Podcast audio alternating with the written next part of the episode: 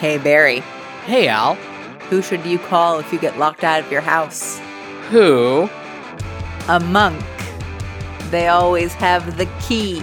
It's time for Compelled Duel.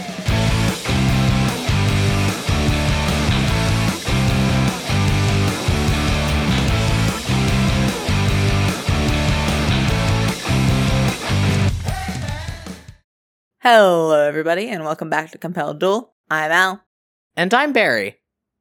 and we are a single player co-DM'd D&D 5e E actual play podcast. Previously on Compelled Duel, you see a line of Astrarian ships. You would never make it through if you didn't have this plan to ride on. Names, origins, and reasons for visiting. I'm the Pirate King of the Zephyr Isles, and we were hoping to, uh, shouldn't have said I was a pirate. Sabine turns around from the railing and oh so sweetly to the captain says, Dear, shut the fuck up. Things are not going well in Gimtarum, it seems. Okay, yeah, this has gotta fucking stop. This is worse than we thought it was. Ravain, what happened with Zed? You're asking the wrong person. I've been trying to keep in touch with him. He hasn't gotten back to me in months. That doesn't sound like him. Maybe not to you. A bar fight! Mr. Stonebloom, you and I really have to stop meeting like this. He's gonna try and kiss you. The world's fucking going to shit, and I'm the one that has to fix it, and I thought you didn't want me! His pupils are just blown. Zed is fucked up right now. Leo is on a razor's edge psychologically right now, but it's his turn to be the strong one. He's just gonna keep it together as best he can. What, you don't want me? Zed if you are fucked up enough right now to be throwing my own words back in my face, number one, you don't need to be pursuing this course of action, and number two, I'll play that game with you. You don't want to do something stupid right now. Go to bed. I'd like to cast silence on the bedroom.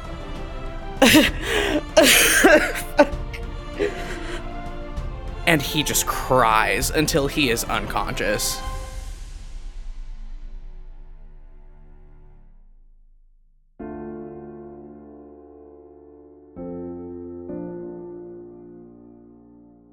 So, Leo. After all of the fucked up shit that happened last night, you wake up in Zed's room. He is still snoring on the bed. You are on the floor using his duffel bag as a pillow. What are you doing? feeling like an absolute pile of shit, mostly. But after a while of laying on the floor staring at the ceiling, he's gonna realize how much his back hurts and then get up and check on Zed. This man is out like a fucking light. Just fully passed out, hugging a pillow. Leo leans down and goes like he's gonna pet his hair back, and then clenches his fist and pulls away. And he's gonna head back out the door, try to find where the kitchen is to maybe get him some water, I think. The kitchen is not hard to find. Somebody's brewing coffee. You hear the sounds of somebody like rustling around in there. You would assume it's the roommate that Zed mentioned. Well, this is about to be awkward. Yeah, it is. You going in?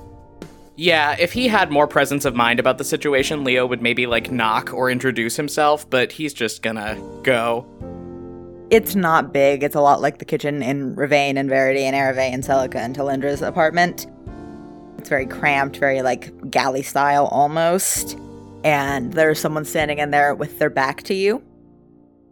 Just under five feet tall, hair tied back in a very practical braid, wearing armor over a really nice but simple canary yellow tunic and some very sturdy boots you see this person's ears twitch as you come in, And there are these big, frilled, almost goblinoid ears, mottled gray, green, and brown. This person is just making themselves coffee at the counter. Yeah, Leo's barely conscious and has no social graces right now. He's just gonna lean in the doorframe and nod over at the coffee pot and go, Hey, you, uh, mind if I steal a cup of that? As this person turns around, there is a smashing sound as she accidentally completely chucks her full mug of coffee onto the floor and yells, What the fuck? Time slows to a crawl for you as she starts to turn her head. And you see the distinct angular profile of one Princess Eleonora Ashthorn. What do you want me to roll for Leo to not pass out? I am dead serious. Roll me a Wis save. That was a 19. Regrettably, you remain conscious. Leo doesn't pass out, but he does fully stagger out of the doorframe and catch himself on the counter before he hits the floor. Uh, Eleonora? What the fuck are you doing here? What the fuck are you doing here? This is my kitchen, and you're dead! What? Okay, I am starting to put some things together. We're entering a situation where Zed has just forgotten to tell a lot of people that I'm alive, right? Zed, Zed, Zed's been high for the last like eight months. All right. He told me a lot of things. Yes, he told me you were alive. He also told me he thought there was a dragon rampaging through the city. So, grain of fucking salt on things that Zed says. It, it's a really long story. Got pulled into a malfunctioning teleportation portal, got zapped to Oskaya, almost died a couple times. Getting along with my sister now. We're here to stop the incoming war, and you are supposed to be in Tordoon. What the hell is going on here? Eleanor reaches up and like fists one hand in her hair and says, Well, uh, my father died, and I heard that you died, and I had a little bit of a nervous breakdown, so I thought, hey, I'll go check in on my good friend Zed. We'll see how that works. And then I had to pick him up out of a gutter, and now I'm here. I. Oh, God, Eleonora, I'm so sorry. There is a pause. You watch her shoulders soften a little bit. And then from behind you, you hear, What in the fuck is going on? Leo brings one shaking hand up to pinch the bridge of his nose. Be quiet, he said. My roommate is sleeping, he said. Thanks for the heads up, Zed. There's a beat of silence, and then Zed says, When the fuck did you. And he brings both hands up to just kind of hover around his head. I, I don't. I don't understand what the fuck's going on here. Before you have time to process that, Eleonora shoots back, You don't get to yell! I am the person that started yelling! I am the only person that's allowed to yell right now! Everybody shut up! Leo shuts up, but he looks over at Zed kind of confused. There's a long, silent moment. Eleonora smooths down her hair, nods to herself, and says, I'm making coffee. Does anyone want coffee? We need coffee for this conversation. I would bury a knife in someone's chest for some coffee right now, Eleonora. Thank you so much. Zed from the doorway of the kitchen, still looking extremely confused, says, Yeah, same, same here, one for me. And then he just puts his hands down and then puts them back up and just turns and goes into the living room. Eleonora makes you all coffee and then goes into the living room herself. I assume you follow. Yes, very confused and very tired, I do. Eleonora does not even bother to try and sweep up the mug that she threw across the room. Just leaves that there for later. Zed is sitting down on their couch with his head in his hands, and Eleonora puts a mug down in front of him a little more forcefully than uh, you think she maybe intends to, and says, "Right, let's let's all talk about this like adults. Let's let's go over what happened because I was asleep last night and this was not the situation. And then I woke up and now this is the situation. Zed, do you want to tell her about the situation or should I? Zed, still with his head in his hands, does not look up, just says, You remember uh, when I told you how when I was with my ex, I got into all that trouble because I was having blackouts? So you don't remember anything from last night then? It'll, it'll come back to me eventually. I. And then he stops and he looks up, horrified. Oh fuck, what did I do? We'll get into that after I cover the big picture for both of you, I suppose. Leo looks a little more pissy than he means to. Speaking of the big picture, for that, I'm going to make a long story very, very short, and then, Zed, when we get to your portion of the explanation, I'm going to make a relatively short story kind of long, so just bear with me here. I'm running on not a great trance and several, several months of unceasing trauma. As I was just telling Eleonora, when Fee and I went into the portal, something happened, it malfunctioned. We didn't die, in fact, even though that was what the rest of the world was told. We got zapped all the way to the middle of nowhere in Oskaya, spent several months on that hell continent, which did a real number on me, as you both can see, and he waves at his whole thing the scar and the haircut and the loss of a bunch of his muscle mass. Walked across a bunch of the country, definitely made me sure that I don't ever want to go camping again. Did you know that moths in Oskaya have like a five foot wingspan? Anyway, we got out of the country on a ship, landed in Candlelight Wharf, and immediately got kidnapped by pirates, one of whom my sister is now dating. We convinced said pirates, with a fair bit of help from my sister's feminine wiles, I am sure, to help get us back here so we can shut down the blockade and hopefully stop all out war from happening, given that my father is pursuing it under the pretense that Fee and I died on Valduran soil. Which didn't happen. Well, Fee died, but it was in the Zephyr Isles and I fixed it. It's fine. Anyway, we are back we are hoping to get to Voldur and gather the rest of our party and then figure out what the fuck we are doing next. Does anybody have any questions on the big picture? There is a long pause. Eleonora puts a finger up, opens her mouth, closes it, takes a big sip of her coffee, opens her mouth again, and then says, "Nope, I'm I'm I'm good. I'm great. I'm totally cool with what's going on right now."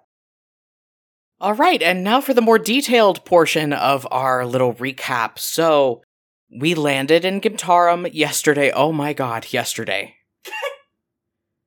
I feel like I've been here for a hundred years. In unison, Eleonora and Zed say, same. Anyway, there was a whole thing with the Pirate Queen of Astraria and the Navy. I'll catch you up on all of that later once we are able to sit down and have an actual war council with everyone but we got past the blockade, got into the city, went and saw Ravain. He yelled at me for a long time. And then we went to a bar where I saw a very familiar face getting into a fight with, mm, three dudes. Zed has his head in his hands again. You watch just the structural integrity of his posture starts degrading. He just slumps forward. I was able to shut down the fight. I got you outside. We had a reunion. I had a panic attack. And then realized that you were. realized what was going on and got you home. You. We'll talk about it later. I slept on your floor last night. And then I got up to get you some water this morning, and Eleonora was in your kitchen. So that's what you missed. Here we are. What happens next, everybody? There's a pause. Yeah, no shit, Sherlock. Eleonora says, Again, it's my kitchen and doesn't matter. War Council, that sounds great. I didn't know Ravain was still in the city. Leo takes a very slow sip of his coffee and cuts his eyes sideways over at Zed. You didn't tell her that Ravain was still in the city? Eleonora also looks over at Zed. You knew Ravain was still in the city? And Zed gives up on sitting up. He just slumps forward completely onto his own lap and just groans. From that position, just facing the floor, head between his knees, he says, I got such a fucking hangover right now. I also didn't tell Ravain that you're in the city, so it, it cancels out. I don't think that's how any of this works. It's not. And Eleanor just puts both of her hands together, puts them in front of her mouth, and goes, Zed. I'm on my hands and fucking knees, Zed. I'm begging, I'm begging, I'm begging you. Just like a little bit of effort. And Zed, still with his head in between his knees, goes, I'm working real hard on trying to put together what the fuck I was thinking last night, so you, give, give me a minute. I'll help you with that later when we have a little more privacy. Go pack your shit, Zed. We're probably leaving the city today. He sits up, dusts his hands off, wincing, and goes, Yeah, that that I can do. Uh, ah. He looks at you, looks at Eleonora, and then stands up and leaves the room. Leo waits for him to leave, takes another big slug of his coffee, and then sits the mug down, stands up, and fully starts pacing the living room.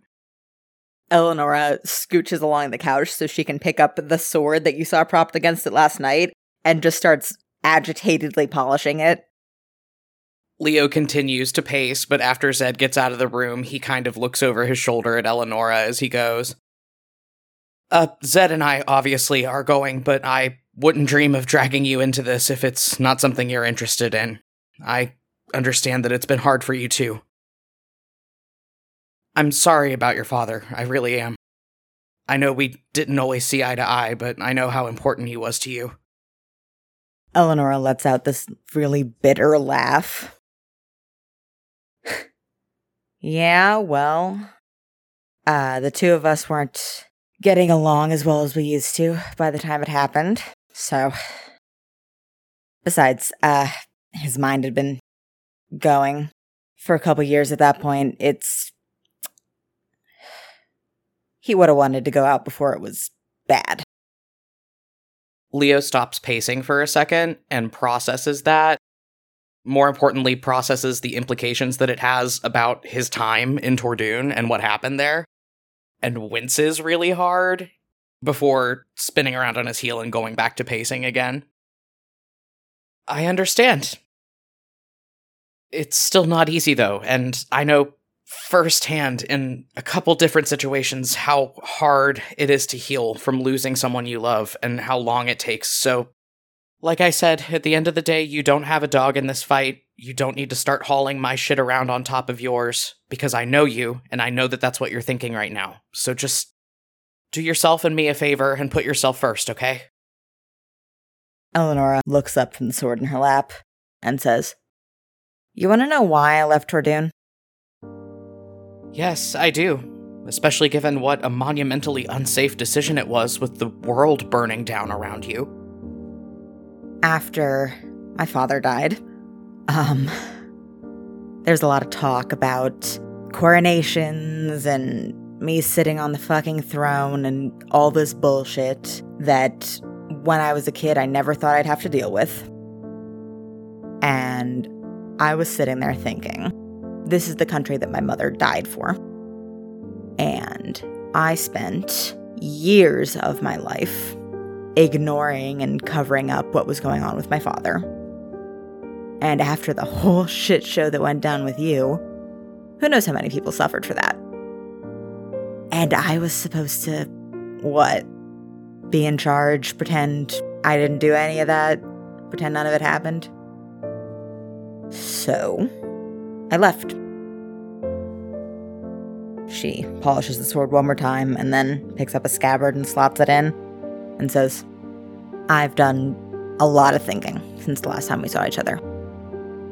And if you're trying to stop this whole shitty situation and actually do some goddamn good for people, then I'm in. And she stands up, dusts herself off, slots the scabbard into her belt, and says, Give me 20 minutes to pack my shit. Leo spins on his heel again where he's been pacing and pulls her into his arms. She hugs you back super tight.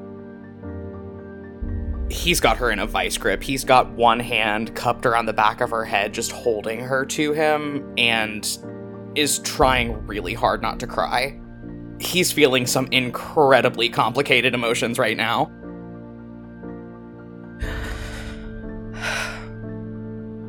Thank you. And he lets her go.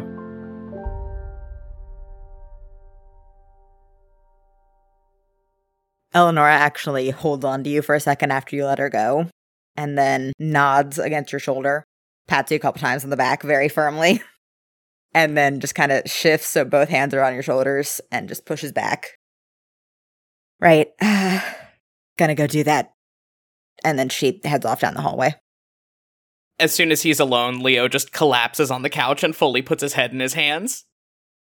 After a minute, Zed comes back in. He's got the look of somebody that dunked his head under a faucet and he's just like pulling his hair back up into a ponytail.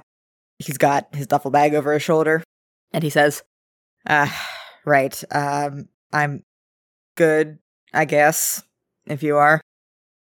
Leo does not take his head out of his hands. Nobody in this apartment's good, Zed. We just need to be ready to go.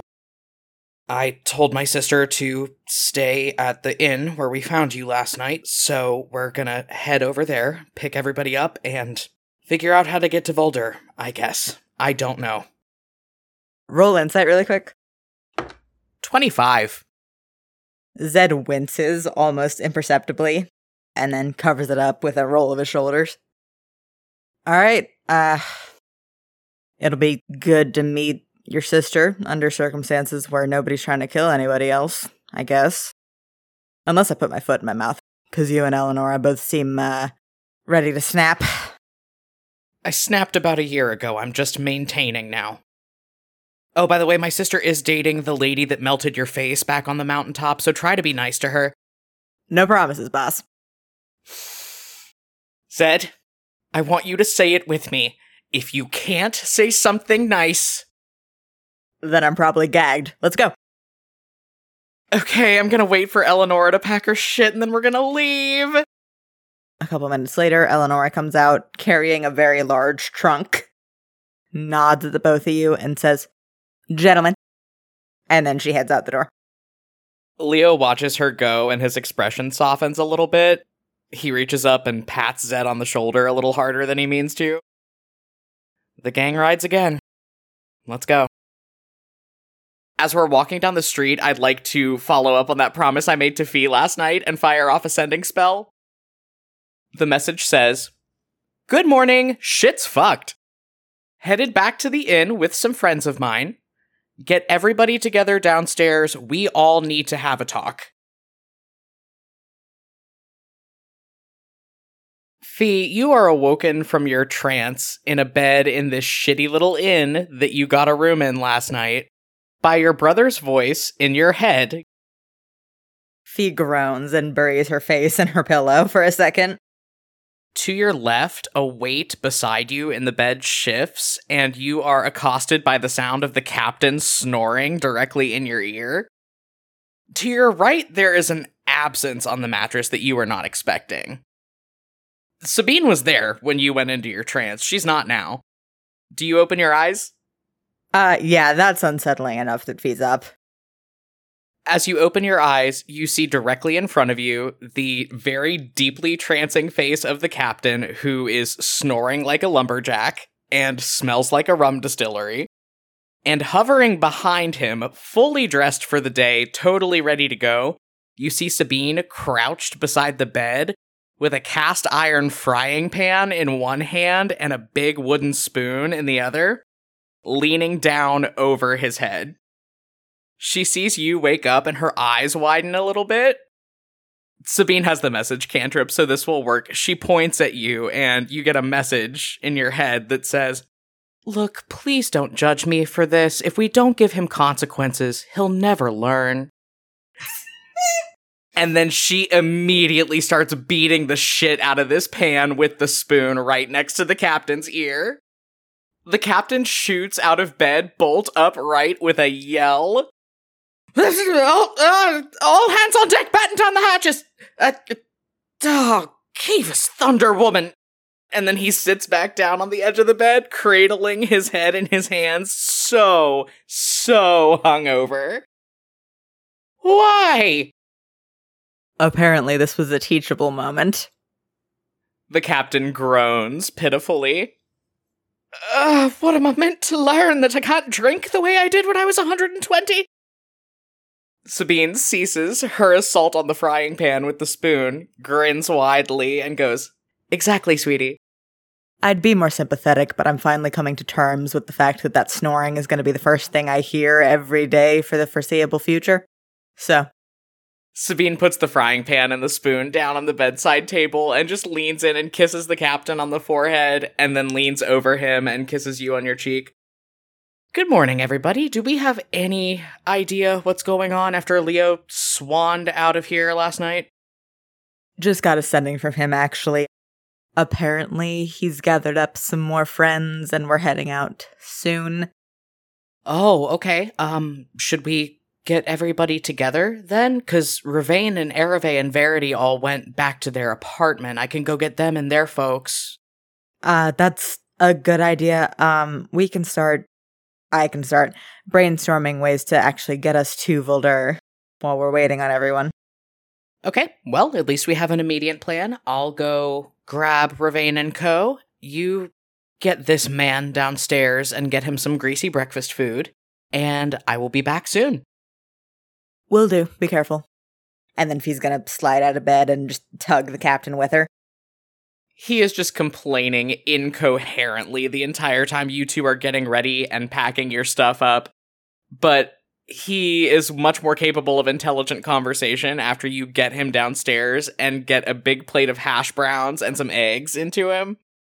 He takes a big swig of coffee that you can just tell by smell probably tastes like tar and brings one hand up to his temple and goes, All right, uh, it appears we're going to be headed out soon. Aye? As soon as we can figure out the most expedient way to get to Voldur, yes. Right, well, we can't take the entire crew of the Banshee with us, I reckon. I'll, uh, head down to the harbor, pick up Lorelei, and see to my crew, and be back soon-ish. Oh, my head. Fee's gonna pat him on the shoulder and lean over and kiss him on the cheek and say, Good idea, darling. He gives you a look like he knows that you are judging him, but then shakes his head and stands up and walks out the front door of the bar. And you are left alone, just waiting on all your people to get together. What are you doing? I think Fee spends a good couple of minutes just sitting there with her head in her hands. Uh, and then eats breakfast and I guess waits. I don't have anything else to do. Not too long after the captain leaves, you see the door of the inn open again, and Leo walks in looking fucking haunted. The bags under his eyes have bags under them, and he is followed by Zed, who you saw last night. Again, big, heavy set half orc dude, lots of tattoos, lots of piercings, big dangly gold jewelry hanging out of his tusks, long hair up in a ponytail, and a person you have never seen before. This very strong but very compact and petite young lady who appears to be of goblin and human heritage with the long frilled ears and bright luminous yellow eyes, dressed in armor with a sword at her side. They are both hovering very close to Leo. He walks in, sees you, and lets out the most beleaguered sigh. Good morning to you, sunshine, brother dearest. Don't speak to me yet. He pivots on his heel and leaves the two friends that he brought with him to walk up to the bar where this extremely tired, grizzled old dwarvish dude is wiping down the bar top. Garçon, a Bloody Mary, if you please, and also the biggest table. You have a private room. Is there a private room? Is there anything? And enters into this conversation with the bartender as these other two people are looking at you extremely awkwardly. Hi. And then Fee pushes a plate forward across the table and says, Pancakes? oh, this is horrible. Both of them look at each other for a long moment, and then Zed shrugs and comes over and grabs the plate of pancakes and starts chowing down on him. Leo comes back with a very oversized Bloody Mary and waves toward the back of the bar to usher you into whatever private room he has managed to get for all of you. Fee spares herself a moment to ponder how he managed to get a private room in a dive bar, but goes, Oh, it's not fancy. It is not a private salon, it is a storage room. There are crates of moonshine stacked up along the walls. You get the feeling this is maybe like the break room for the employees that work here. There's a long, rough hewn wooden table and a few chairs set around it. One of which Leo collapses into immediately and chugs like half of his Bloody Mary before slamming it back down on the tabletop. Okay, where's everybody else? Uh, the captain went back to the Banshee to get Lorelei and tell the crew what they're supposed to be doing while we go to Voldur. And Sabine went back to Ereve and Verity and everybody's apartment to round all of them up. After several more minutes, Sabine kind of barges into this back room that you guys find yourself in, and she has Ravain, who you met yesterday, Ereve, Verity, and a tall, willowy elven woman of the same kind of wood elf heritage as Ravain is, with long, coily red hair, behind her. They all come in, shut the door, take up positions around the table. It's a really awkward situation. No one's saying anything to anybody. The silence is deafening. And after a few more minutes, the captain shows back up. He's got Lorelei by one shoulder, kind of ushering her in through the door, and you're all cramped in this little back room with crates and provisions stacked around you. Leo plants both hands on the table and stands up very slowly. Okay, so we should all start with introductions, since many of us have tried to kill each other in the past, and those of us that haven't done that have no idea what's going on here. I'll start. Hello, my name is Laerel Valsine. I am the Grand Duke of Astraria, and I am this close. I am this close to absolutely losing my shit. Fee.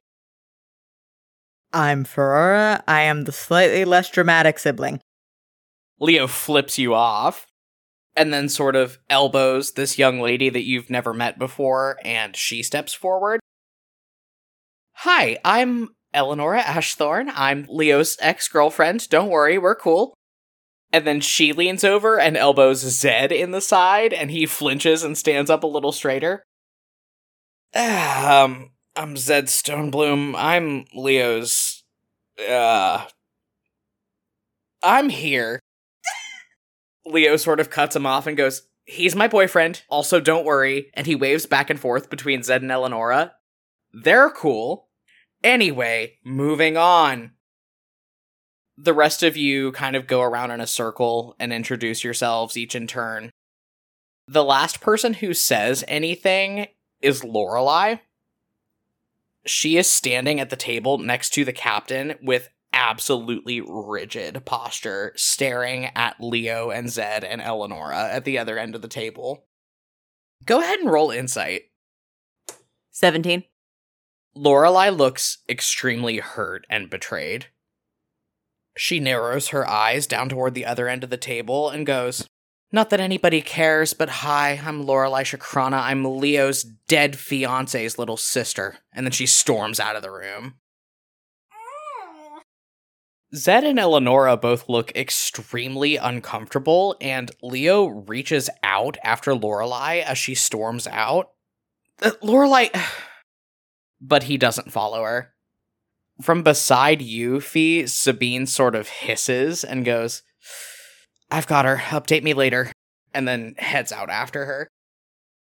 Fee, uncomfortable, says, Right. So travel plans. Once again, the silence in the room is oppressive. But eventually, Ravain, looking extremely uncomfortable, raises one finger into the air. Um, I mean, we could always take the train. the rail system in Vogvoldur is still functional. We could at least get as far as Derderol that way. Once we get up towards Voldur, it gets a little more complicated. The capital's on an island that's pretty much surrounded by the blockade. But I think at this point, with all of the interconnecting issues that are going on, and he looks over at Leo very sharply, perhaps the best course of action is just to get as close as we can and roll with the punches. That's all any of us are doing anymore, right? Rolling with the punches.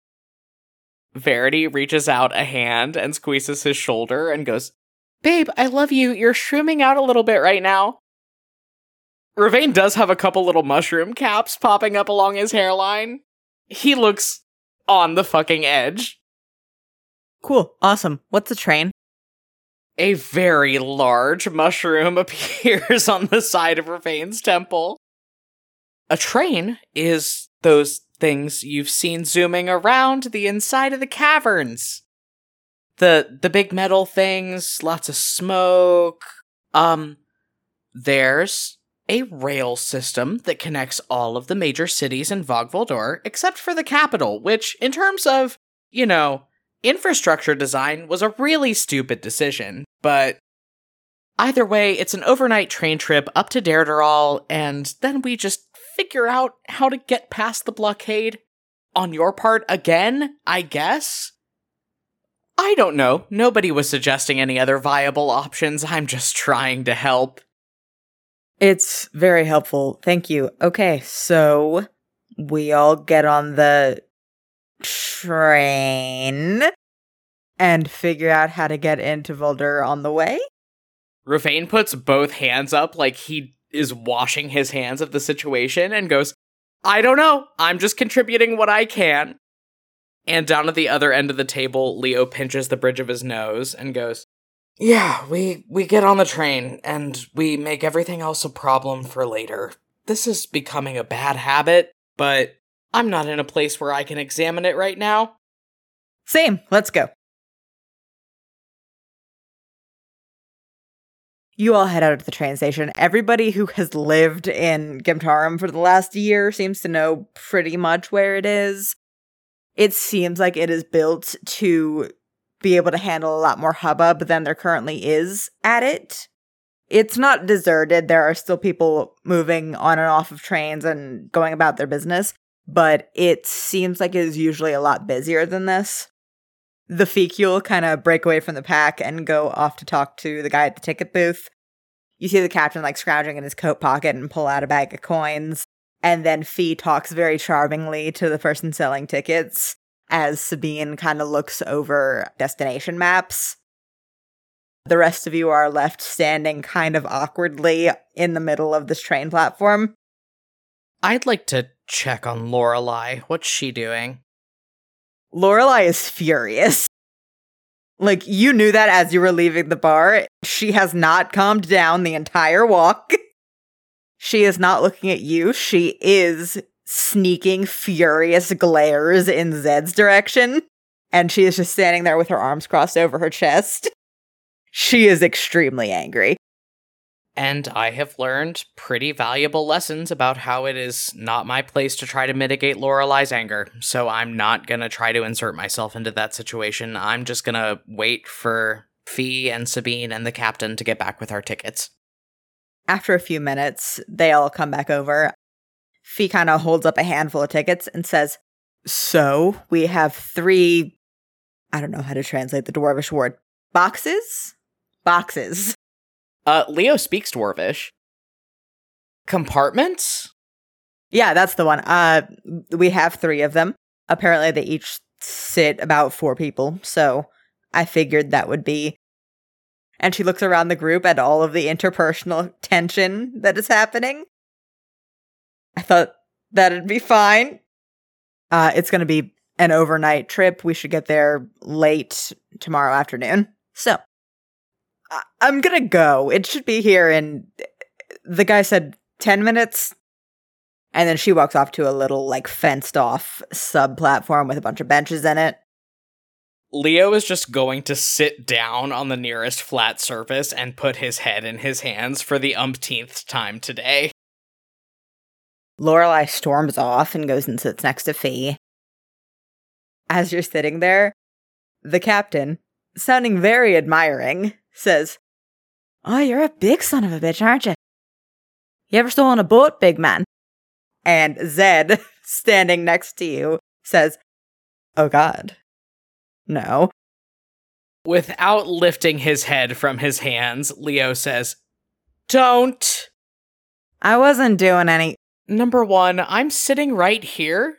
And number two, he is so spoken for. There is another long, awkward moment of silence. And then the captain says, So trains, huh? Never been on one of those. If Leo had his way, he would never take his head out of his hands again. Yeah, me neither, but, uh, means to an end, I guess. Aye. And I'll take just about any excuse to get out from underground at this point. Hasn't been a good day for me so far. As he's saying that, you hear a long, slow whistle. And then from far away, Fee yells, All right, everybody, that's us. Another pause. And then the captain says, Ah, fuck this. I look up, finally.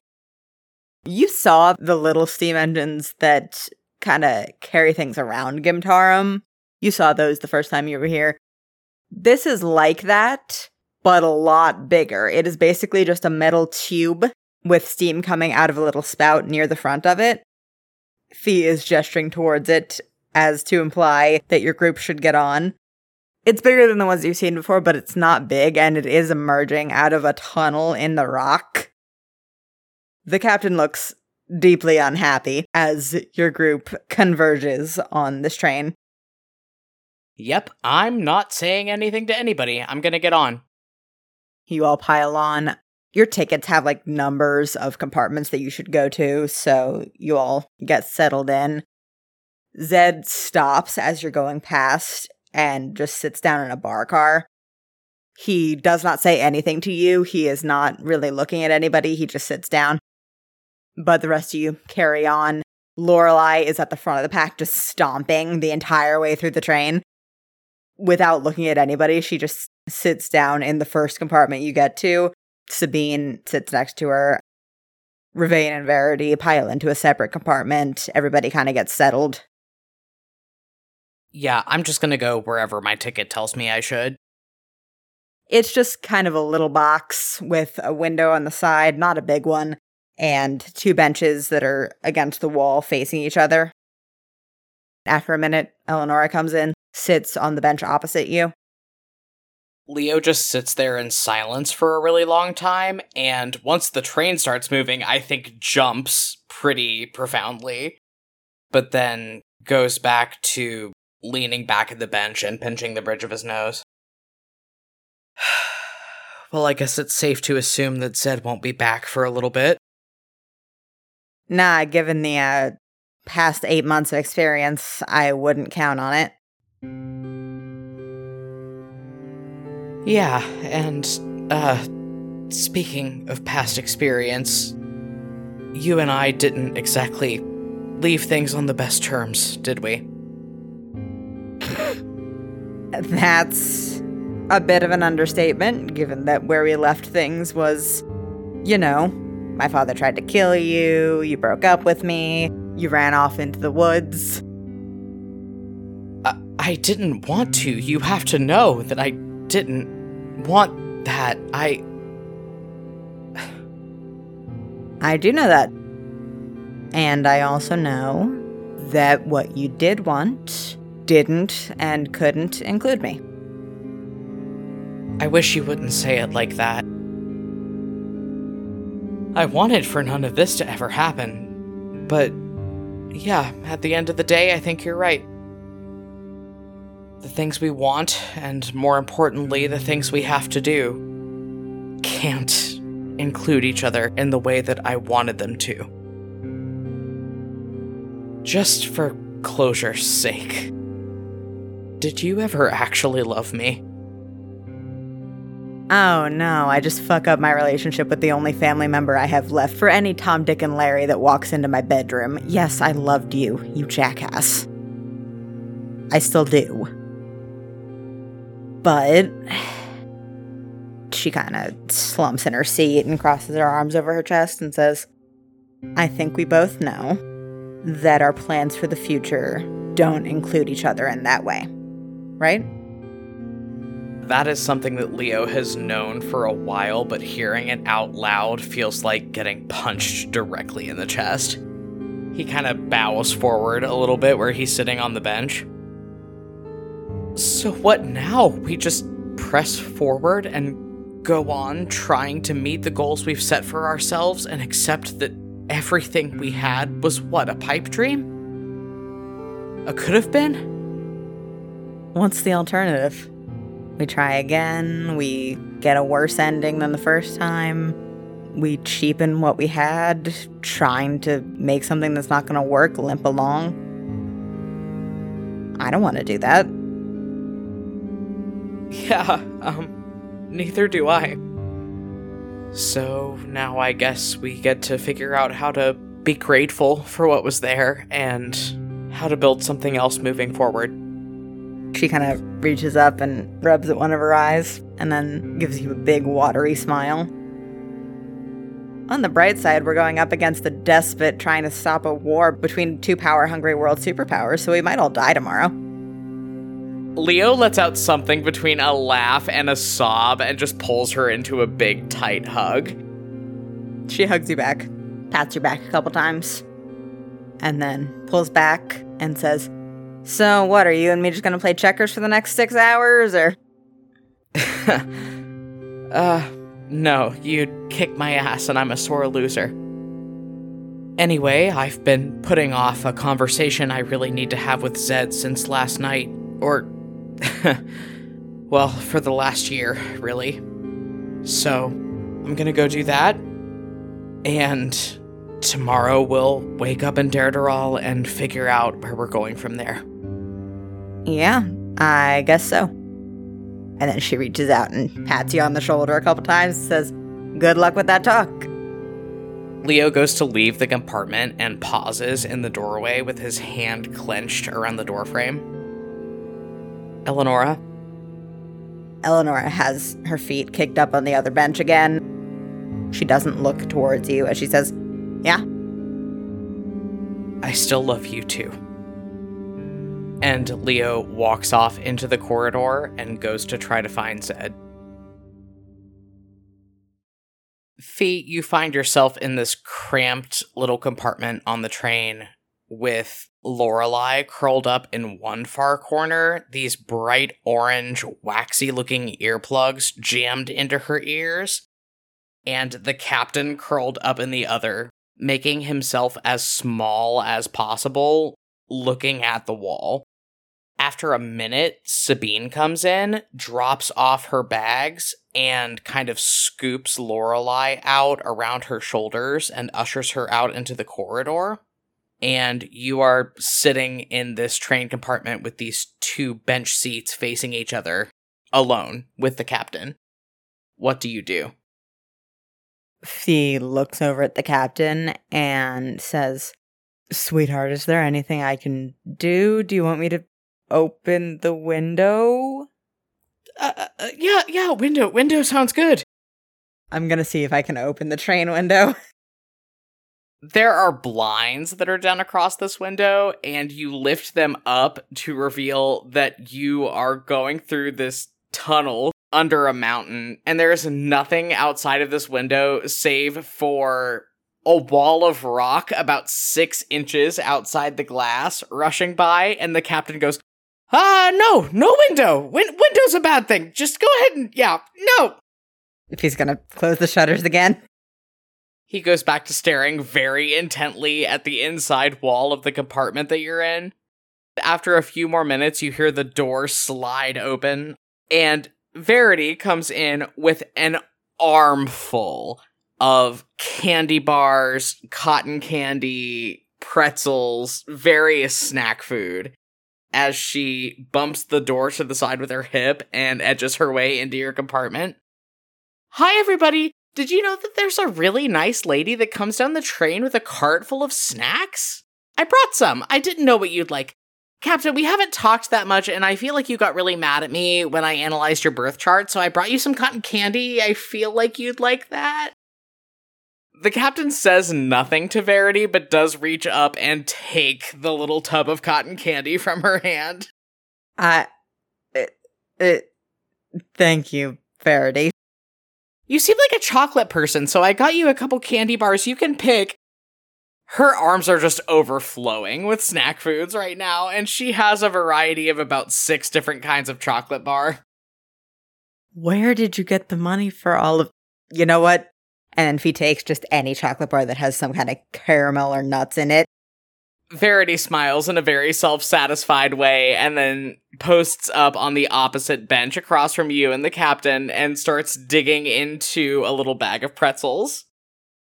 Fee's gonna sit in silence eating her candy bar for a solid minute and then awkwardly clear her throat and say, Uh, Verity, there there is something that I wanted to ask about. And then she stops and she turns to the captain and she says, Sweetheart, I've had a thought. Uh, I could really use some coffee if you wanted to find the person that is apparently selling snacks to people or something. I, I would really appreciate it. Right, right, a job, something to do. That sounds fan fucking tastic and he jumps up to his feet and charges out of the compartment, very clearly wanting to find a bigger amount of space around him than there is right now. Verity is still sitting across from you, munching on her pretzels and just looking at you expectantly. Fee turns to fully face Verity and then says, I met someone since the last time I saw you that I think was from the Silent City, and I wanted to see if you had any more information on this person. Oh, um, well, yeah, I know pretty much everybody from the Silent City. It was the only place I ever went until I met you in Arave, so lay it on me. Fee grimaces and takes another large bite of her candy bar. A woman, I'd say 50 ish years older than me, uh, tall, green skin, twisting horns, and Fee kind of illustrates the shape goes by the name of Defiance. Verity was in the process of taking a pretzel out of her bag to put into her mouth and drops it back into the bag. Her eyes go really big. Uh, oh, uh, Defiance, yeah, uh, yeah, I know her. What happened? That is a very, very long story uh, that ends with her jumping off a boat. Verity's eyebrows pinch together and she frowns really deeply. Well, um, Defiance, she. Um, she is kind of the reason that I was the apprentice high priestess when you met me. The succession of who the high priestess is in the Silent City doesn't go down through families, you understand. It was my mother, but after her, it was supposed to be Defiance because she was born with talent and the Stormbringer's blessing and all of that stuff that I don't have.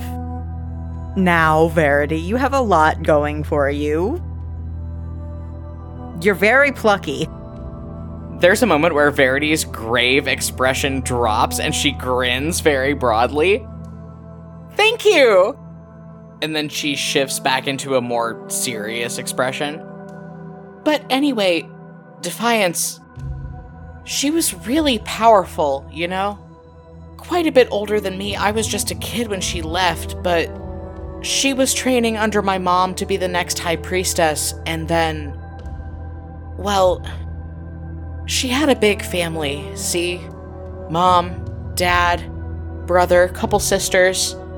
They were all rangers, folks that we would send out to help keep all of us fed, and they went out on a fishing trip one day. Defiance was still back in town with my mom doing training stuff, and they never came back? Again, I'm sorry I can't give you more information. I was just a little kid when this happened, but my mom told me that what happened was that Defiance lost her faith. She lashed out against the Stormbringer, and her power changed? became different? I don't know. But when she turned 100, she left, just like everybody else in the Silent City is allowed to do when they turn 100. And we never heard from her again. So I became the apprentice high priestess, even though I, you know, um, I wasn't really suited for the job. How did you meet her? What is she doing? Well, now she's not doing a lot, but uh, she was uh, working for the Ashurian Navy and also running a pirate fleet. Oh, that sounds bad. Yeah, she did try to kill all of us, like really hard. I just. She had one of Enenfi kind of gestures with her shield and at the orb in it. One of these, and her magic was weird. Verity fully flattens herself back against this bench seat that she's sitting on, staring at the orb in the middle of your shield. Where did you get that? Oh, right, I forgot you didn't. Uh, fr- from my birth mother. Again, long story. Also, it was a year ago, so I don't really want to rehash it now. Okay, that's fair, but yeah, again, I was just a little kid, but I remember her having something that looked almost exactly like that. It was what she used to cast her magic. People said it came as a gift directly from the Stormbringer. Yeah, I did see that. Her magic was weird, and she said a lot of fucked up things. And then jumped off of her own boat into shark infested waters, so she's not really a problem anymore, but. Oh my god, she died? Verity looks extremely distraught. Again, she tried to kill us, like, really, really tried to kill us, and got a lot of people killed, and she sucked. I get that you're a very sensitive person, but she sucked. Verity looks extremely shaken as she reaches down into the bag next to her and slowly chomps on another pretzel. Oh, um, well, that's. Is that sad? I, no, because she sucked. I don't. Okay, anyway, that's all I can tell you. I don't know much more about her. It's fine. I. I don't even know why I asked. I just feel like something's unfinished in all of this. I I don't know. I feel like I'm missing something. Well, I mean, you have an orb like hers, so maybe that's another gift that the Stormbringer gave you, right? Maybe she knows what's coming next. That's fair. It's been a few weeks since I've talked to her. I might have to ask some questions. You've talked to her? It's a long, long story. We can have this discussion later. Verity, looking extremely shaken, gathers up all of her snacks and nods at you slowly. Okay, that was ominous. I'm gonna go find Ravain. So true. I'm glad you two are happy. We're so happy. He's so nice to me. He tells me I'm pretty all the time. It's great. And she leaves the compartment and kicks the door shut behind her. So, Leo, last we saw you, you were heading off to find Zed. You find him in the bar car, sitting at the bar.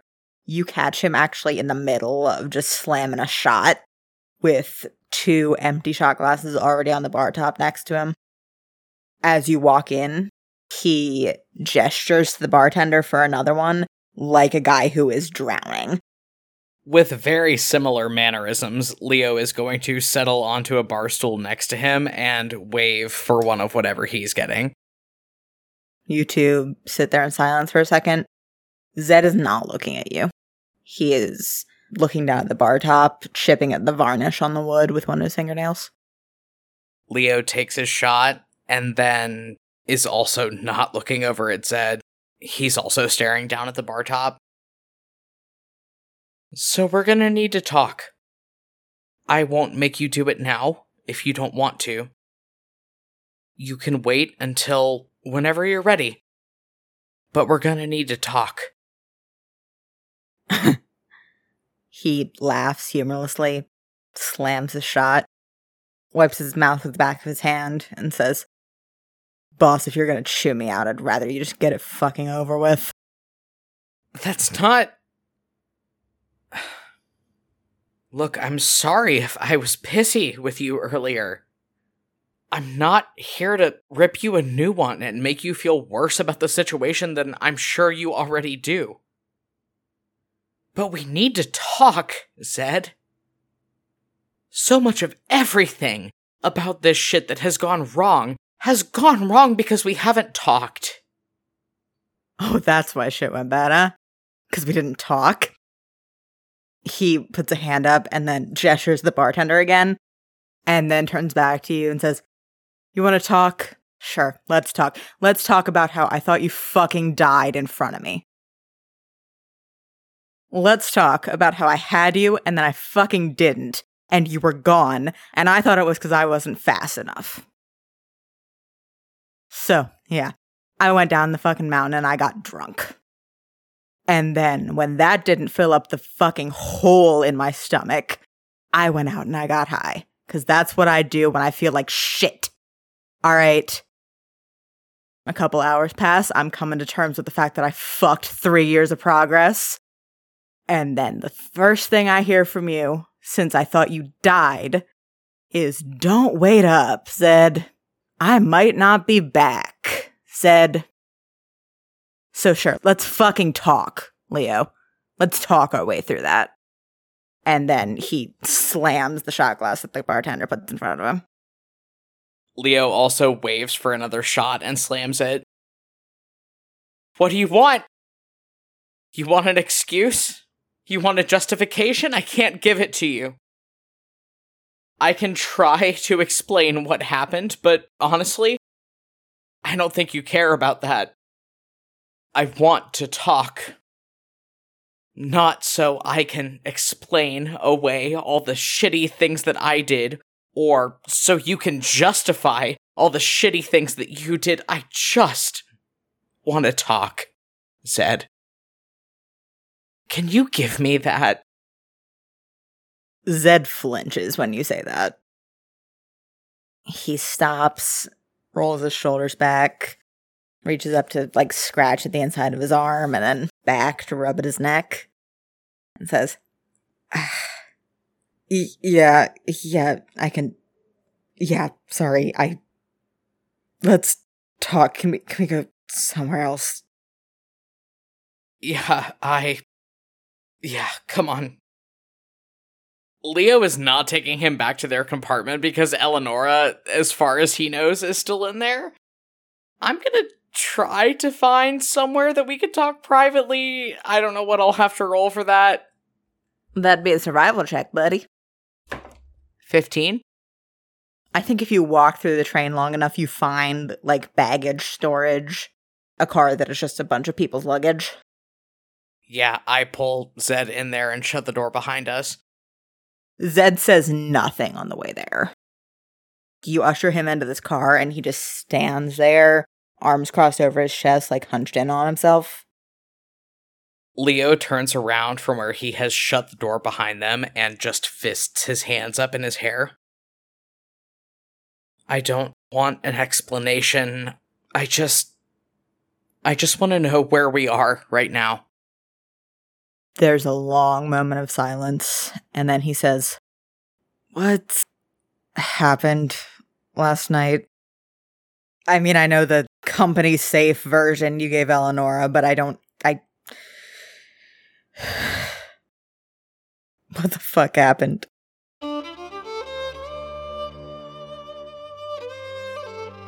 I helped shut the fight that you were in the middle of down, took you outside. You tried to kiss me, and I really wanted you to, and we did, and then I started freaking out and then realized what was happening. So I stomped that shit down. I got you home. You tried to kiss me again. I shut it down, probably in a meaner way than I should have. And it wasn't that I didn't want. we keep coming back here, you know? And I just. Even though I know I probably already am, I don't want to be something you regret.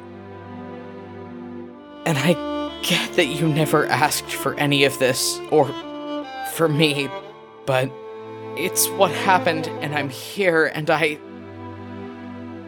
I guess I just need help understanding why every time I feel like I get close to you, you push me away. He rakes a hand through his hair and just laughs humorlessly and goes, I. I guess I'm just a piece of shit, man. It's easy to love me while I'm in front of you, and then the second I'm out of sight, it's just.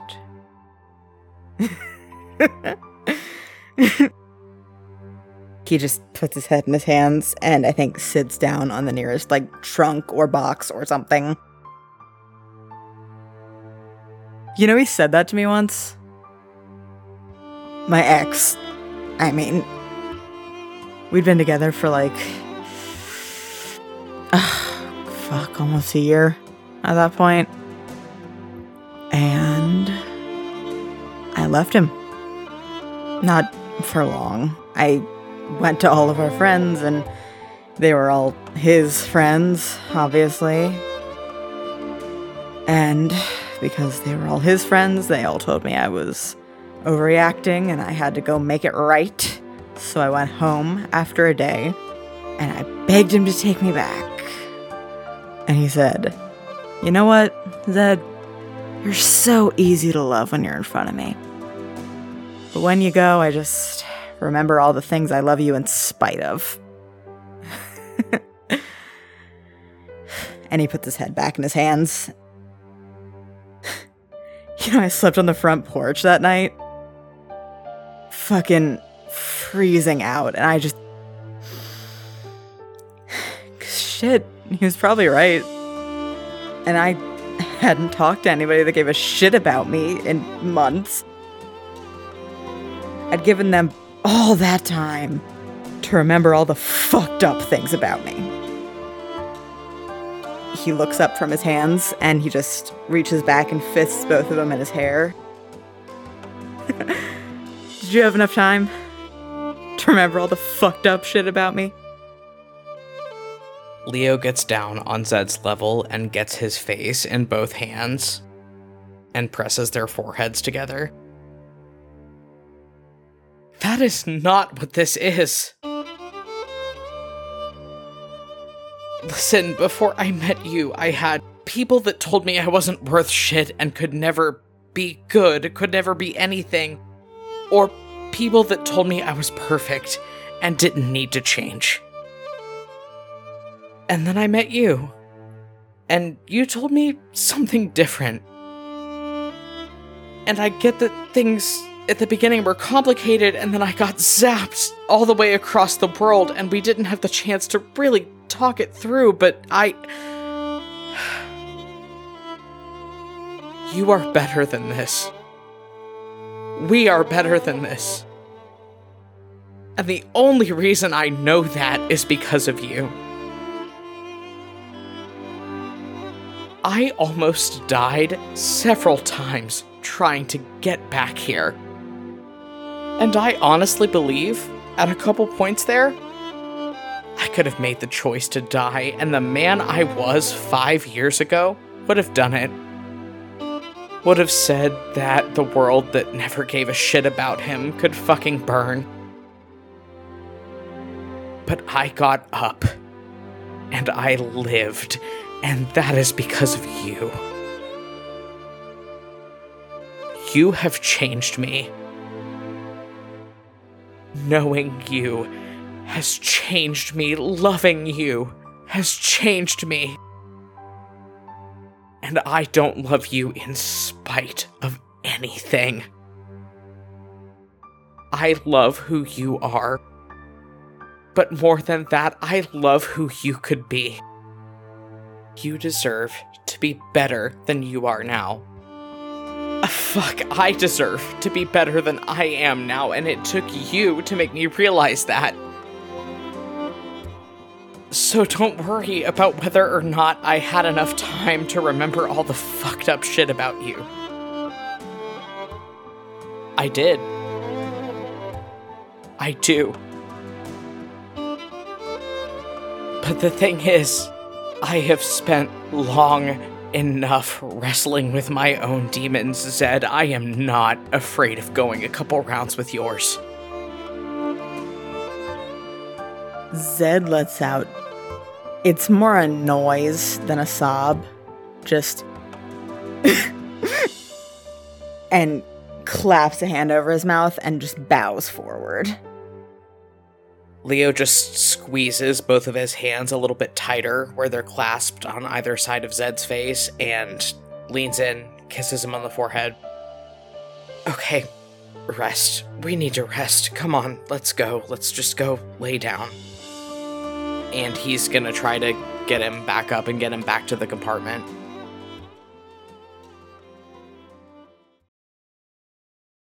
Fee, the rest of your day is pretty uneventful. You do not see Leo from the moment you get on the train. He's just gone.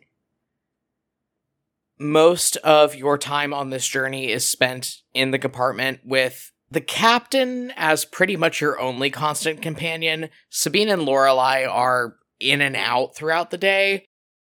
The hours wear on, all of you end up going to the dining car later and sitting down for dinner, coming back to the compartment, these bench seats fold out into beds, and there are pull down bunks that come out of the wall, and you all set yourself up to take your trance. You are woken up pretty suddenly by a whoosh of air outside the train and a bright, sudden light coming in from the blinds pulled down over the window in your compartment. Okay, uh, I'm gonna pull the blinds up, see what's going on from one of the pull down bunks over your head as you lift up the blinds over this window, you hear the captain go, Oh, thank fuck! Because you have lifted up the blinds to a gorgeous mountain view as the train exits the subterranean tunnels that it has been traveling through throughout the night. The captain lunges out of bed, shoulders past you, throws up the window, and hangs his head out like a dog out of a car. Just taking very deep breaths and looking extremely relieved. Fee's gonna grab the back of his shirt so he doesn't fall out the window. The captain is just whooping in joy and utter relief, which wakes Sabine up in the other bench seat that has been folded down into a bed. She sits up with a mumble, kind of squints around at everything that's going on. All right, guess we're most of the way there then. Good morning, everybody. And your day goes on from there. You all get up, get out of bed, get Lorelei ready for the day, go to the dining car, get breakfast. Everybody except Leo and Zed is there. The train keeps winding through these narrow mountain passes for several more hours. It's mid afternoon. I think most of you are hanging out in the dining car right after lunch. Again, no sign of Leo and Zed. When you hear a rattle as Ravain leans over to a window and lifts up the curtains and goes, Oh shit, there it is. I look out the window. The city of Derderol is absolutely nothing like Gimtarum. Any preconception of a Volduran metropolis that you might have had in your head after being in and around Gimtarum for the time that you were is totally demolished. It is this massive, sprawling city nestled in the valley between three snow capped mountain peaks leading out into a harbor that is easily five times the size of Gimtarum's and a churning, gray, stormy sea beyond. It's beautiful in this late afternoon sunlight. Smoke rising from chimneys down in the valley, other trains shooting down along tracks from the other mountain peaks. But it seems subdued much in the way that Gimtarum was when you left it. As the train winds down out of this mountain pass, you get a better look at this massive harbor and what lies beyond it. Namely, the sails and flags of many, many Astrarian naval vessels hovering just beyond the borders of the harbor, surrounding something very interesting. As the train winds its way down into the city of Derderol and you get a better look at what is lying out beyond the horizon, you see a mountain out in the water, sloping ridges going up very gradually. And from the top of this mountain, you see a swirling column of smoke rising up into the air. As you're standing there looking out the window, Ereve draws up next to you, kind of fiddles with her duffel bag that she's got slung over her shoulder and adjusts her goggles over her eyes. So, um, that's Voldur. Well, that's not Voldur. Voldur's inside the mountain, so you understand how difficult it's gonna be to get over there, right? Well, we got through one blockade. I I'm sure we can manage. I mean, well, not to be a pessimist. Uh, actually, yes, to be a pessimist. I feel like being a pessimist is kind of my role in all of this now that I think about it. You got through the blockade on an Astrarian ship with a good bit of luck. We don't have the ship anymore, and can we ride on whatever's left of that luck? The way I see it, we're going to need a fair bit of luck either way it, we'll we'll come up with a plan. We'll um He's gonna look around for a second and go, Sabine, if you can think of ideas, that'd be great. Has anyone seen my brother? Sabine looks supremely uncomfortable and sort of shifts back and forth on her feet a little bit. Um, no, can't say I have, but as far as plans go, we'll need to get across the bay to make it into the city. We know that Fen and Kalessa and Mia are all inside that mountain. So that's where we need to go. It's just going to be getting across the big stormy bay full of very well armed Astrarian naval vessels that's kind of a little hiccup in the situation. Can I estimate how much space we'll need to cover over the water? Just looking at it. Uh, you're on a very fast moving train winding down into a big urban setting. Go ahead and roll me perception. That's a natural 17, so a dirty 20. Fee, you grew up in a seaside town. You're pretty experienced with eyeballing nautical distances, especially from the shore.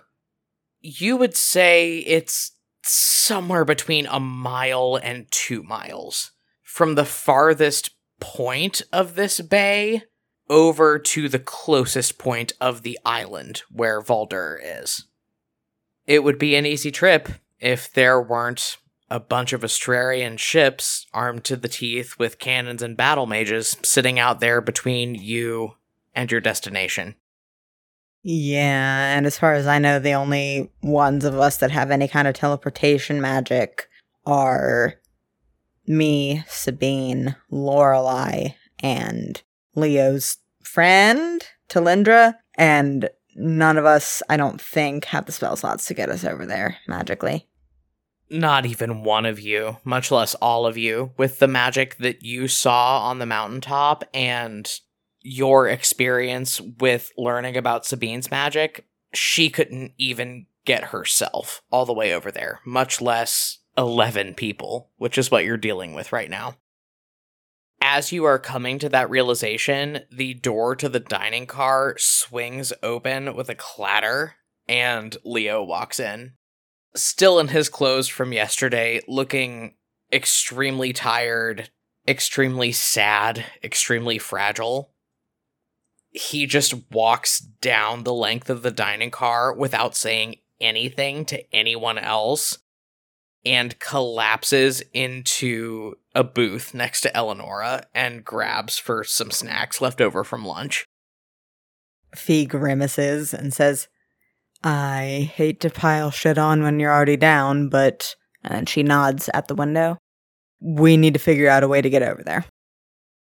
I was thinking if any of us have any way to keep hidden, we could see if we could find like a rowboat or something. I, I, I don't I don't know.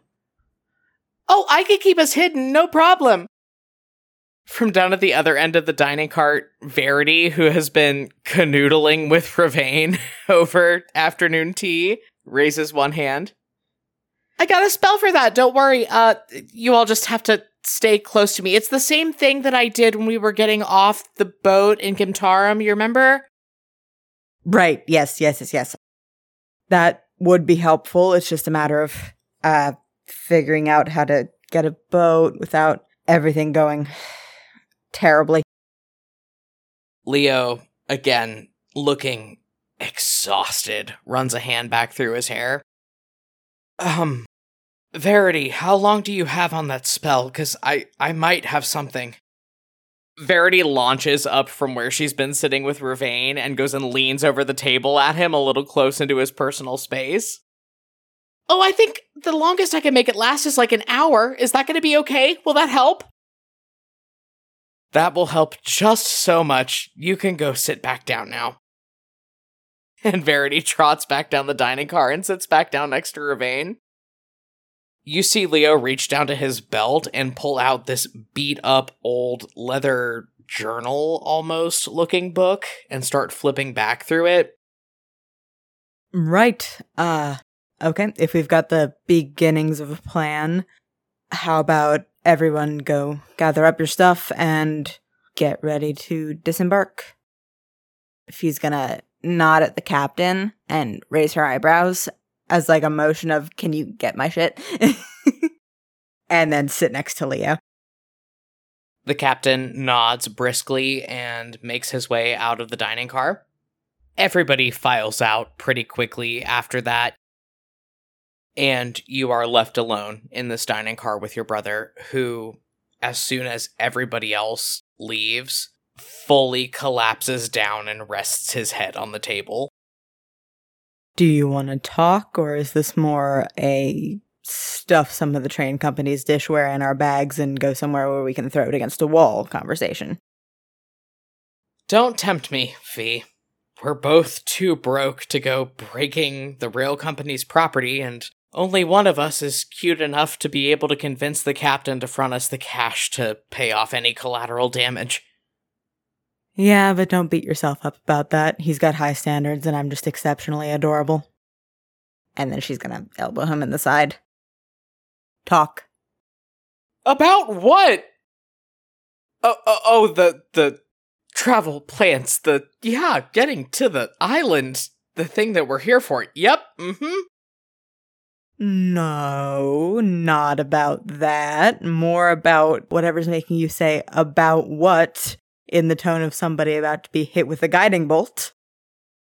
No, I, I, I didn't. I'm not. I'm fine. I'm good. I'm. Are you out of adjectives? Can I suggest full of shit? Go fuck yourself. He fully puts his head in his hands and just braces his elbows on the table. Zed's not doing great, and no small part of that is because of me. So I'm just trying to figure out how to cope with that and don't really have time to because we need to figure out how to get all of us across this bay and into this mountain to stop the war that is threatening thousands of people's lives. And that's what we need to be worrying about because my life doesn't matter. None of my shit matters. Okay. I can do something, but you're not gonna like it. Uh, uh, okay. What? He's still got this beat up leather bound book open on the table in front of him, and he leafs back through a couple pages to where there is scratchy writing in Priest's tongue that you know for a fact is not Leo's handwriting. You've seen enough of his handwriting to know that it's not his. He points to it, and you see that it is a spell called Water Walk. Leo frowns and tilts his head a little bit. I can cast this spell. And what's more, I can cast it in a way that will let me preserve my power in case we get over there and I need to drop some big bad magic to keep us all safe. It's just gonna take me about 10 minutes to do the spell. The problem is that I can only cast it on 10 people.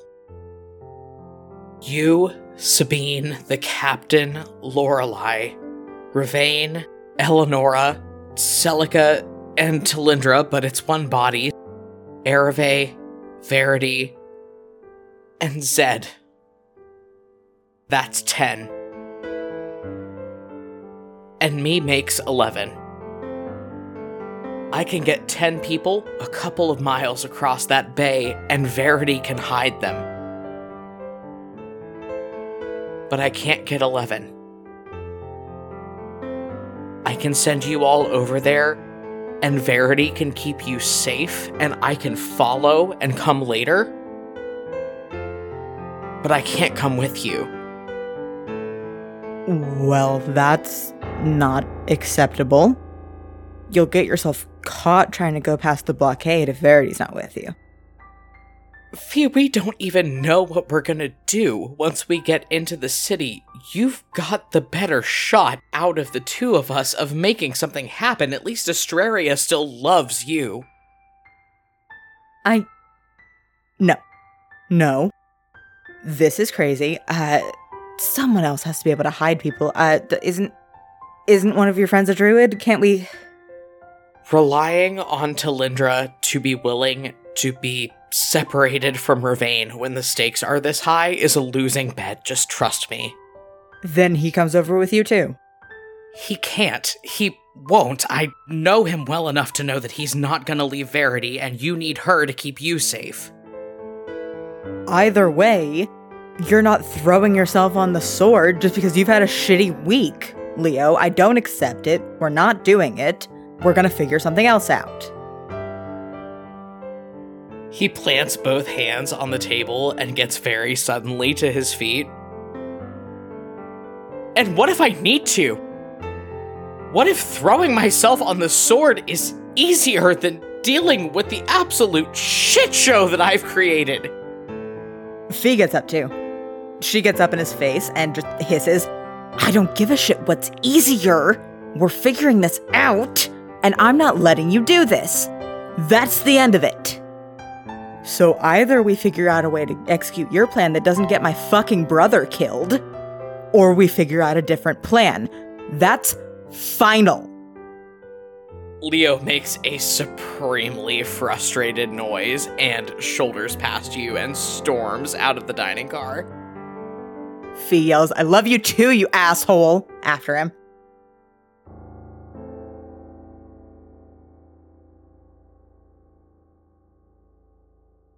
And Leo, what are you doing? I'm gonna go try to find Zed and tell him that we're getting ready to go. Zed is back in your train compartment where you left him, sitting on one of the pull out beds, just with his head in his hands. Leo's going to sit down next to him and also put his head in his hands.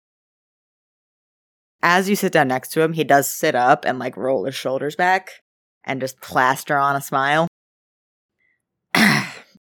so, uh, what's the plan, boss? Uh, roll me insight really quick.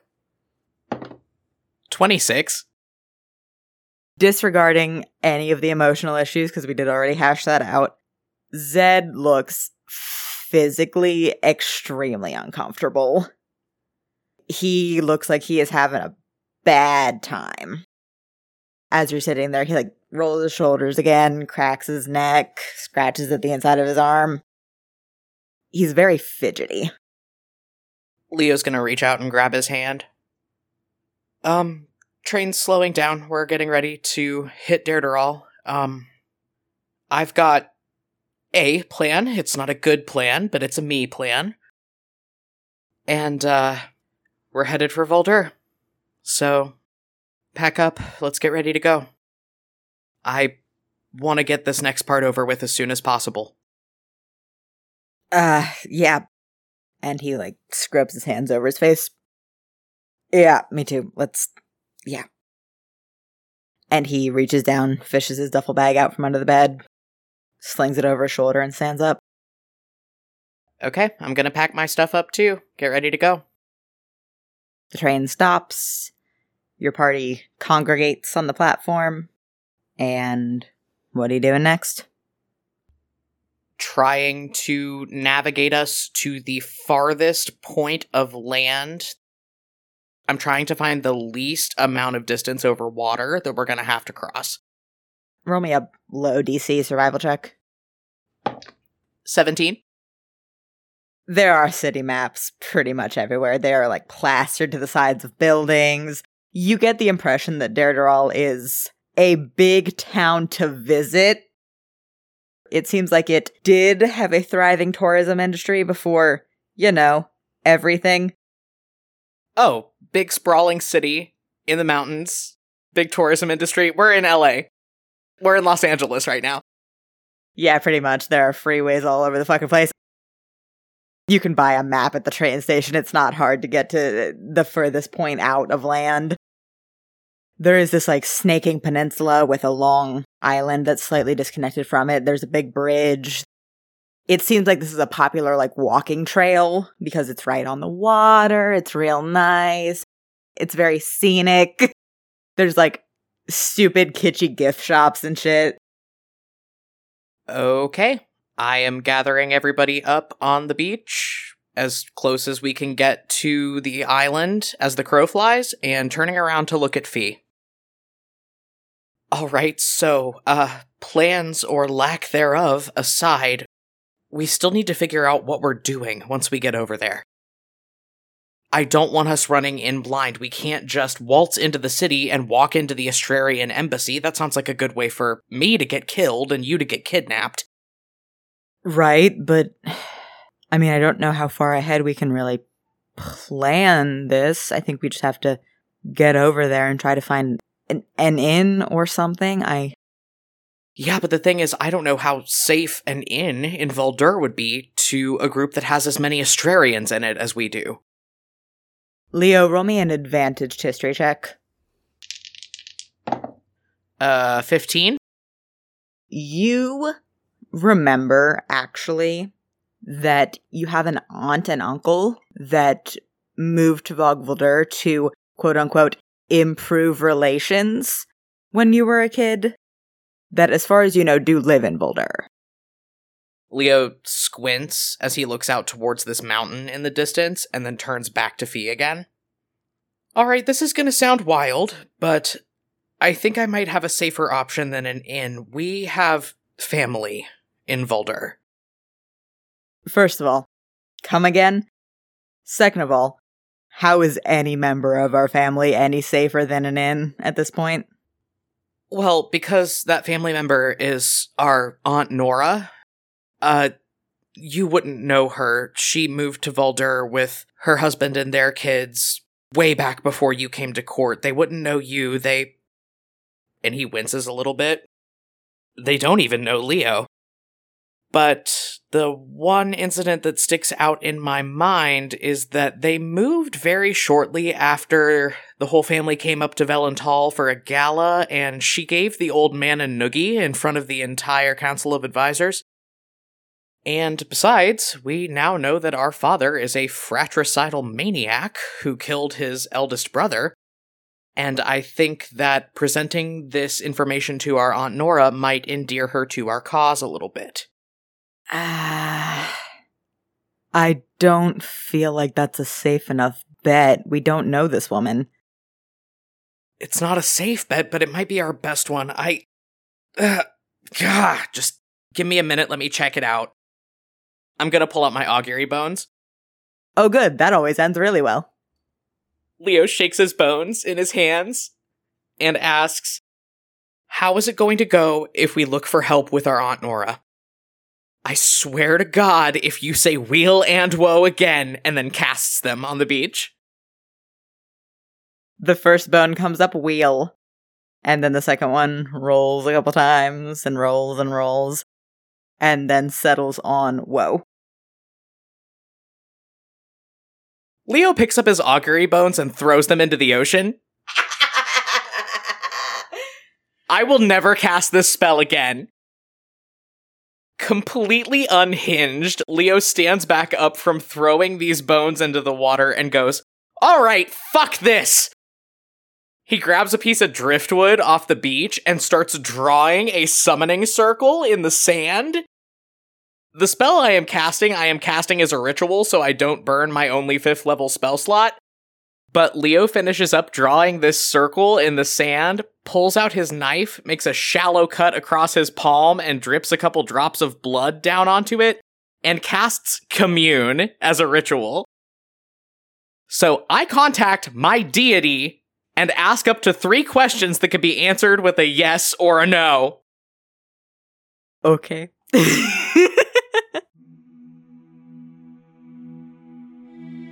Every other time that Kimrel, the Lord of Bones, has appeared to you, it has been a very subtle kind of thing where he just appears, usually behind you, and then it's very dramatic as you turn to look at him. You cast the commune spell. There is a loud popping noise.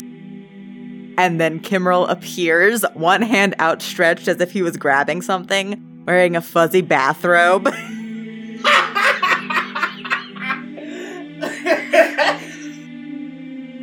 and then he stops, his great, majestic horned head tilting in confusion. And he sees you and he goes, and clutches the robe tighter around himself with both hands.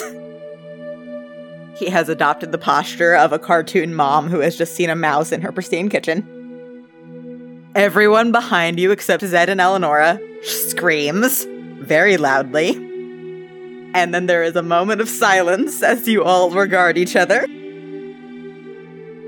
Kimrel, the Lord of Bones, says, Oh my me! You could warn a guy. You know what? No, I brought you here to ask a question, but because you are saying that as someone who has consistently almost always popped in on me either naked, post-coital, or both for the last five years, I'm gonna point out the hypocrisy there. From behind you, Eleonora says, Yeah, I also take issue with that. As you should. And Leo turns back to Kimrel. All right, I get three questions, so let's make this short and sweet because I'm gonna be honest here, I really hate talking to you. Fine by me. I was in the middle of watching my stories. What stories were you watching? I have a life outside of you, Lyra. Somehow that hurts a little bit. Anyway, I get three questions. Question number one You have to tell me the truth. Did my father kill his brother? He gives you kind of a weird look and then he says, Yes. Question number two If I tell my aunt this, will she help us? Yes. Question number three. I. I don't have a question number three. Hold on. Fee steps out from behind you looking at Kimrel and says, Are you and Kiva connected? Kimrel's great horned head, like a cobra focusing on its prey, swivels to look at her, and his purple silver eyes glimmer. And he says, Yes. And then he disappears. Well, given all of that information, Leo stands there blinking for a couple seconds. Sorry everyone had to see that. That was my god. Um and then he looks back over at Fee. Told you he was fucking annoying. I don't like him. For multiple reasons now. Oh, same. But yes, going to Aunt Nora seems to be our safest bet with the information we've been given. So here's what's gonna happen next. I can get everybody but me across that water with a spell, and I will follow later. Several people start protesting. I don't want to dump a bunch of my power into casting the spell quickly to get us all across the water at the same time. We don't know what's on that island. We don't know what's waiting for us. I can send you, and then it'll take me 10 more minutes. I'll be right behind you. I'm very good at hiding. The captain taught me well. Everybody is still like yelling over you. And then after a second, Zed in the middle of the pack kind of raises his hand and goes, Uh, I mean, if we're just trying to go across the water.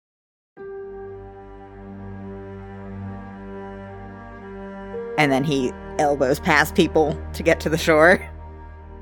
You watch him like shift his stance, roll the shoulders, and say, This is gonna be weird. And then he starts running across the water. I do not have the words to describe the motions he is doing, but like he is moving on the surface of the water. And then he gets about 20 feet out, turns, kicks up a huge wave as he spins, and then runs back to shore and skids to a stop on the pebble beach next to you. So that's just a thing that Zed can do because of his improved unarmed movement, I believe. He can just do that. Everybody blinks at him for a second as he readjusts his stance, cracks his neck, looks at everybody and grins and goes, What? None of your moms taught you how to do that? Fee, where she is standing next to you, stops, turns to look at you, and says, That's 10. Yeah, it is. All right, everybody, group up. Give me 10 minutes. And I cast Water Walk on everybody but Zed as a ritual. As you're getting to the end of it, Verity casts Pass Without a Trace. You watch this slow shimmer of silvery blue light spread out from around her. Everybody starts to step off the beach. They're all hovering above the surface of the ocean on this water walk spell, except Zed, who's doing some weird shit.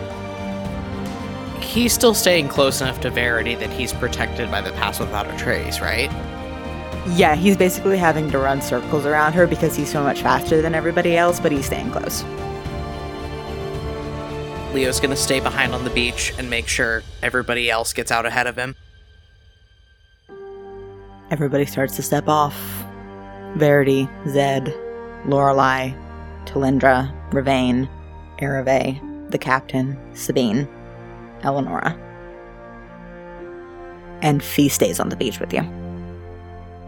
She takes one step off, so she has one foot hovering above the surface of the water and one on the pebbles with you. And she holds out a hand. Leo, truly realizing for the first time that he is not alone, takes that hand and walks out onto the water with her.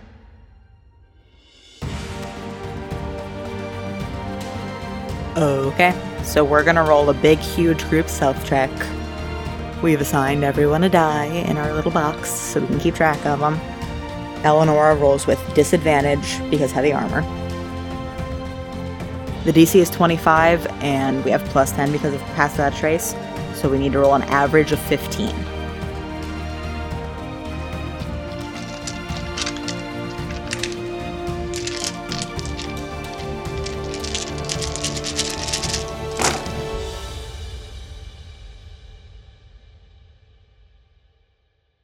Okay. Uh, the captain rolled a nat 20, so he gets a 35.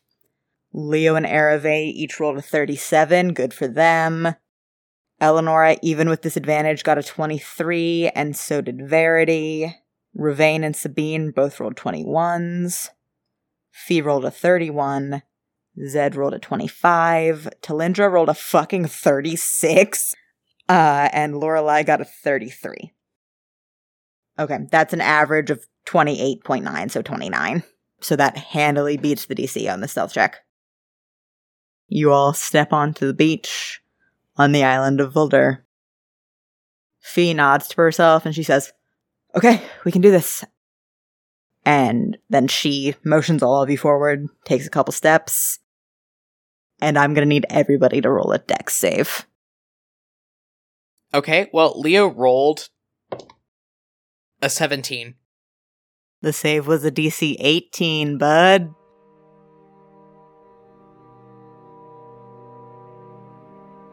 You step forward, and around your feet, arcane runes start to glow, and you are ensconced in a resilient sphere. So I'm gonna roll dex saves for everybody else in the party. Ah. uh, Lorelei, because she just took another barbarian level, rolls with advantage. She got a 24, so Lorelei is out. Ereve rolled a 24 just on her own fucking merit. She is also out. Sabine rolled a 26. Talindra rolled a 21. They are all out. Ravane rolled a 7, but seeing this resilient sphere pop up around you, he's going to cast Counterspell at 5th level. So he is out. The captain rolled a 14. Zed rolled a natural 1, so it's a 6. Fee rolled a 7. Eleonora also rolled a natural 1, so it's a 3. And Verity rolled a 12. They are all ensconced in resilient spheres with you. Okay, so the only people out are Ereve, Sabine, Talindra, Lorelei, and Ravane. Yes? Yep. Sabine gets one action as she sees all of these resilient spheres pop up. She is going to grab Lorelei, cast Greater Invisibility, and say, Run, find Kalessa. Lorelei goes invisible, and she casts Dimension Door. You see the lights of it flare up in a doorway about her size, and then disappear, and another one flares up 500 feet away. As what you recognize as Astrarian soldiers start to coalesce on you, dozens of them all holding crossbows trained on all of you. Talindra, with her one action, grabs Ravain. He yells, No! And reaches for Verity, and Talindra does not listen. She pops them both away with her teleportation ability 30 feet outside of the circle of archers. Ereve is the only one left with an action. She looks around at all of you, grimaces, and I'm gonna roll dex to see if she can get past these archers. So Ereve is gonna roll acrobatics really quick. She rolled a 5, she gets plus 13. It was a DC 20. Ereve does not make it. She gets stopped by this line of archers. She and Sabine are the only ones left out of the bubbles within this circle. As these archers all gather on you, Sabine goes down to her knees, puts her hands up. Ereve gets body blocked by these soldiers, stumbles back, and starts reaching for the bow on her back, looking around wildly. The rest of you are all in resilient spheres. You see another dimension door pop up on the mountain. Talindra and Ravane dash forward. Against Ravane's wishes, clearly. He is still trying to go back for Verity. And Talindra teleports them again. They are getting as far away as possible, as fast as possible. As the rest of you are ambushed by dozens of Astrarian soldiers. Leo, from within the resilient sphere that he's trapped in, puts his hands up over his head, looks over at Fee, and says, Shit.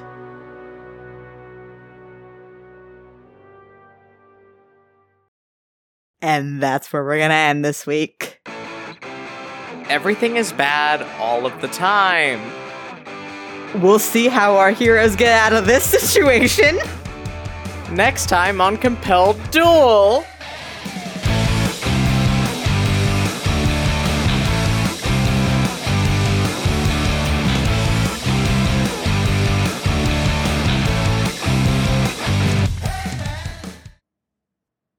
Hey everybody, Barry here with the postscript, just clearing up a couple housekeeping things here at the end of the episode. As always, we're going to go ahead and plug our social medias. You can find us on Twitter, Tumblr, and TikTok at Compelled Duel. We also have a lot of other cool stuff like an official Spotify profile, an official website. You can find all of that linked on all of our social media pages. We do a weekly Q&A stream on our YouTube channel where we talk about the most recent episode and answer your questions. We would love to see you guys show up for that. If you subscribe to us on YouTube, you'll never miss a notification for those Q&A streams. If you're interested in supporting the podcast, you can find us over on Patreon at patreon.com slash compelled where starting at just $2 a month, you can get all kinds of cool perks, including early access to episodes, access to exclusive playlists and bonus content, even wax sealed letters from your favorite character every month. If you'd like to support us in ways that don't involve pledging to the Patreon, if you're listening to us on Apple Podcasts, we ask that you drop us a rating and a review because that helps the show get promoted to a wider listener base and helps us grow our audience. And as always, word of mouth advertising is the most powerful thing we have going for us right now. So if you like the show, just tell a couple friends about it. And if they like it, ask them to tell a couple friends as well. Episode 20 will be releasing on Friday, October 22nd, 2021, or if you are a member of our Patreon, you'll be getting your early access on Thursday, October 21st. Thank you so much for listening, and we'll see y'all next week.